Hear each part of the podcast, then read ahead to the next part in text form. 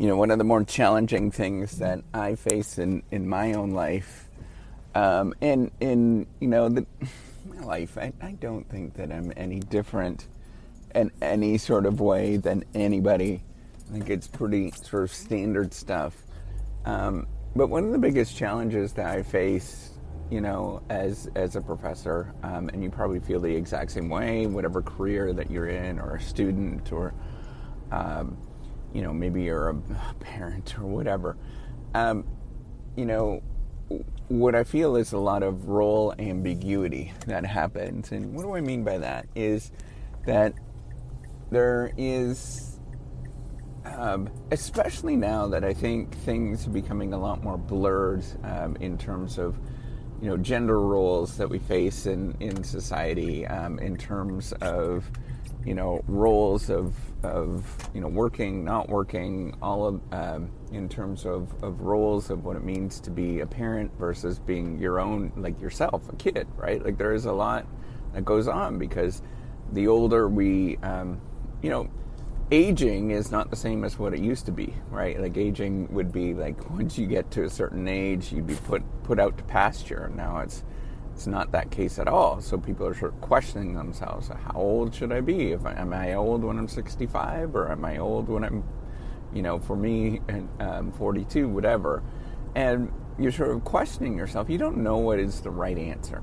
Um, and I don't think in the past we ever knew what is the right answer for any of these kind of things.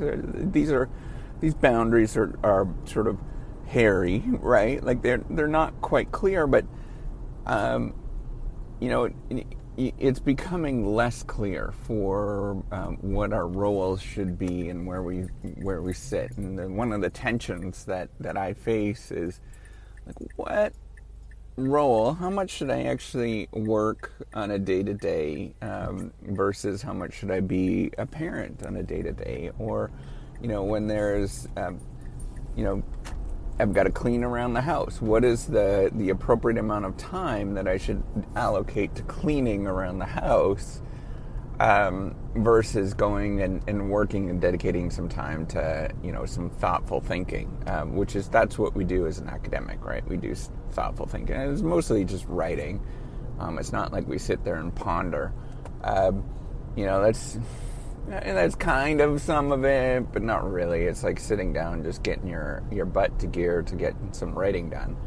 But you know, what is the appropriate amount and the times that I feel this role ambiguity is often, you know, moments of that that that there's no sort of clear delineage, right? Like on a, a regular work schedule, there is clear delineage when you should do something versus something else, right? So um, right now it's December 27th and it's kind of an, an, ambiguous date. It's a kind of an like should should we should we work during this period? Should we not work? And I know that countries have different sort of standards and stuff, but um, you know, for for the most part in the United States and Canada, um, and for you know the UK a lot of a lot of countries, you know, Australia, it's kind of like I'm, eh, I don't know what I should do. Is this a work time? And so some people take holidays, um, vacations. Some people don't. Um, and some people, even when they're working, they kind of do like a, you know, half-ass kind of work. Um, some people don't, and it's it's never clear. And this is kind of a moment that it causes me a lot of anxiety um, is during the holiday period. It's it's like even in the summertime, right? Like so I've been clear and open about this stuff. I feel a lot of anxiety. When is the appropriate time that I should be working, or how much I should be working? You know, what is the norm? Um, you know, it turns out that I'm pretty normal. I've sort of explored this kind of stuff, and and um, you know, in terms of numbers and stuff. One of the, one of the coolest papers I always just I love about this is Porter and, and Nohria. Um, I can't can't remember what it is, but it's like a Harvard Business Review sort of article, and um, and it sort of just documents what Fortune 500 CEOs how much they they um, spend working on. I think they track like I don't know if it was 10 or 30 CEOs or something like that. It wasn't that much, um, and you know they just tracked how much they spend their their time and effort. And there's clear moments where most of them actually just don't work um, on the weekends. Um, you know, for at least for at least a day, they are kind of hanging out with family and friends. Um, you know, it's usually this kind of schedule where it's maybe a half day, maybe not um, on the weekends, but most of the time they're hanging out with family and friends. But you know, on these moments where we're kind of like at you know, Christmas time for for me and my family, that's a big time. Um, and December 27th is like a, eh, I don't know. you know, Christmas Eve, um, there's definitely a moment where it's clear, right? Like in the in Christmas Eve in the afternoon, it's it's sort of clear that nobody really works. Um, you know, Christmas Day, nobody really works. Although I remember lots of times where I did work on Christmas Day um, when I was younger. I didn't have kids, but you know, it, it it's, it's just that's what you do, right? Like that was that's what what I did because that was what what else do you do when you're waiting for everybody to wake up? Um, so it was nice to kind of sit there and type away on my computer. Um, you know, during the holidays when, you're sitting in front of a Christmas tree. It's kind of romantic in a little way, in a lot of ways. So, but I know, like, hey, don't beat me up, and I don't want you to sort of follow these footsteps in any sort of way. Like, I, I'm, what I'm trying to get at is is not that at all. What I'm trying to get at is.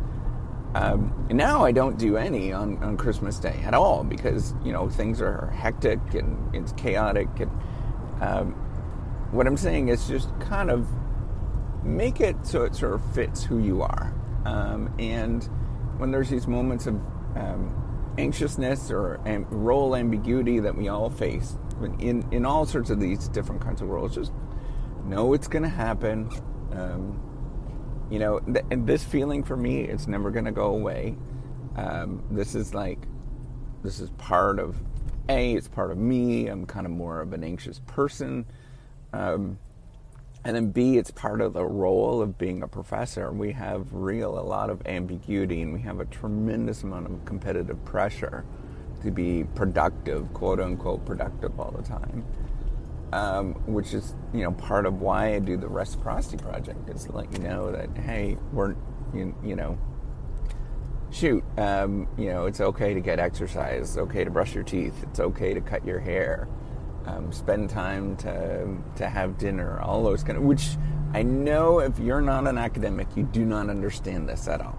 Like you do not get this.